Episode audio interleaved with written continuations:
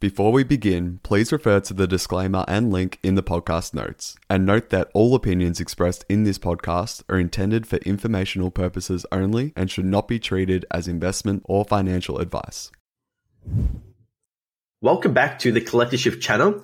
Today I'm joined by our head of research, Matt, to discuss the aftermath of the latest banking collapse and what this means for Bitcoin. Uh, welcome, Matt. Uh, can you kick us off with what happens at a high level. Yeah, sure, Nick. It was, uh, yeah, definitely the craziest week of this young year in 2023 so far. I'm sure there's probably going to be some more crazy weeks, but um, high level, what happened? There was, well, there was probably going back, you know, seventh or so of March. There was you know, a crypto friendly bank, you know, a relatively small bank called Silvergate. All things considered, um, they they announced that they were going to well fail. They volunteered, look, they declared like liquidity essentially or illiquidity and said, you know, that's curtains for us. And then came along Silvergate, uh, sorry, uh, Silicon Valley Bank or SVB. This is the one most people would have seen all over the news. Uh, even just you know even the local news here in Australia, it hmm. was covered. Uh, they they collapsed in a more traditional way, essentially just running out of money or running out of money to pay their depositors or customers. Uh, that then also involved in that was the collapse of a the the other of the two sort of most crypto friendly banks in the US. So the, one of them was Silvergate, which already you know you know uh, sh- shut up shop, and then there was also Signature Bank. So this was a much bigger uh, bank than Silvergate, and this was a more of a surprising one within the crypto community. They're a bit a bit suspicious on you know how that sort of ended up getting closed in order to shut down. So we had mm. three major bank collapses all in this time stablecoin, the one of the most popular stablecoins in crypto, absolutely, you know, lost its peg, you know, started started falling. And there was a lot of panic over the weekend. I'll just get up my screen here. Sorry, Nick. Mm. Uh, over at Collective Shift, this is kind of where where we sort of you know do our best work, in my opinion, um, in terms of just sort of walking members through because uh, there was a lot of fear going through the space as as I said. So you know, Sunday the team jumped on told members, you know, not to worry, things will probably get better, which which they did. Uh, and then Checkmate came in and gave a bit of a deeper analysis on what was going on with this SV bank. So just another sort of um, you know value there for members, and ultimately happy to discuss here today sort of the implications now that the dust has started to settle. Yeah, it's um chaotic week. One of perhaps, perhaps the most chaotic week, weeks, you know, in, in the last couple of years, which is saying a lot considering we've had a lot of mayhem hit the market. 100%. Uh, a lot of people have been talking about the banking collapse as being crypto related. People might misconstrue that it was a crypto failure in some of these banks. Maybe we, maybe you can shed some light on why this wasn't a crypto failure, but actually a macro failure for Silicon Valley Bank.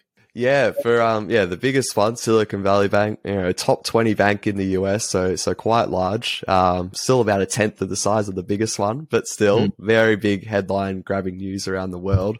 Their failure, again, as I said, was just a failure to pay uh, depositors. They essentially ran out of you know available funds that they had on hand to pay to pay their customers, uh, who were all demanding to withdraw their money uh, in what's called a, a bank run, as people probably sort of have heard that term when everyone just rushes to the bank or on their phones or whatnot to withdraw funds.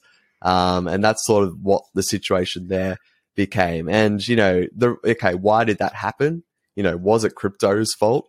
Um, definitely not the case. It was more, more a case, a reflection on the management of Silicon Valley Bank, who mm-hmm. really it was just failing to manage their balance sheet, you know, in a sound way, um, to ensure that they, you know, weren't weren't losing so much money on, you know, banks have this particular way of managing their assets and liabilities where they invest in bonds and whatnot.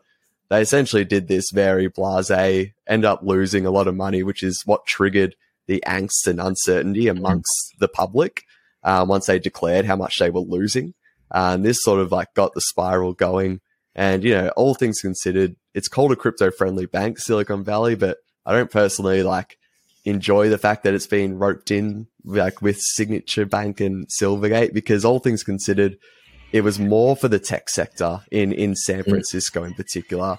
Crypto was just a minor sort of customer of Silicon Valley Bank. Yeah, so I guess at a high level, it's um, just a mismatch of, I think, current liabilities when you're having all these people withdraw and the assets that they had, but with rising rates, it just meant that I think mm. they had to had a lot of unrealized losses and just didn't hedge correctly. And I think it was just a classic example of like a bank failure in terms of like assets and liabilities.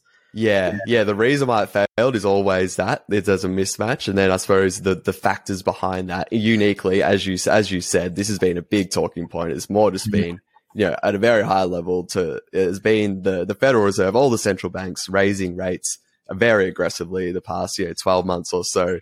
This almost like exacerbated and and sort of you know came made the problem you know come to fruition, and all these you know heavy losses that they had to realize were arguably not the result or a primary driver was the central bank's aggressive raising.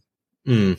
And we saw uh, federal, not the federal, we saw the US government had to step in and guarantee these deposits because I think something like 90% of the Silicon Bank deposits were like uninsured because they were taking on a lot of like high value clients. Mm. Uh, this is what I think has spread a lot of maybe rally in Bitcoin uh, because we saw Bitcoin hit a nine month high in amongst all the turmoil, uh, high price in June rising above 26,000. Um, I guess a lot of people are wondering, is this where Bitcoin shines? Because, you know, Bitcoin was born out of, you know, the great financial crisis and it was no mistake that uh, the, the, first block was created with um, a headline relating to banking failure in the market.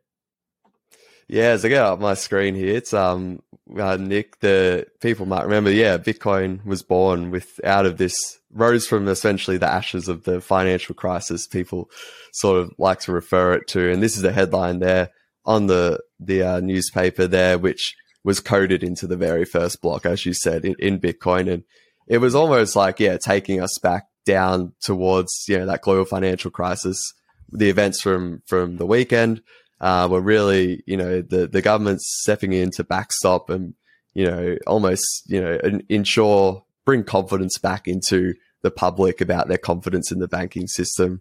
Um, it more or less brought people back to mm. realizing or helping people realize, you know, the value of, of Bitcoin as sort of this, this sort of version or, or a store of value, you know, type of non-state currency that isn't really tied to you know the modern day fiat system and the modern day banking system. So it, it is definitely a reason, in, in my opinion, why we've seen the prices really rally in recent days and to nine months highs, in fact.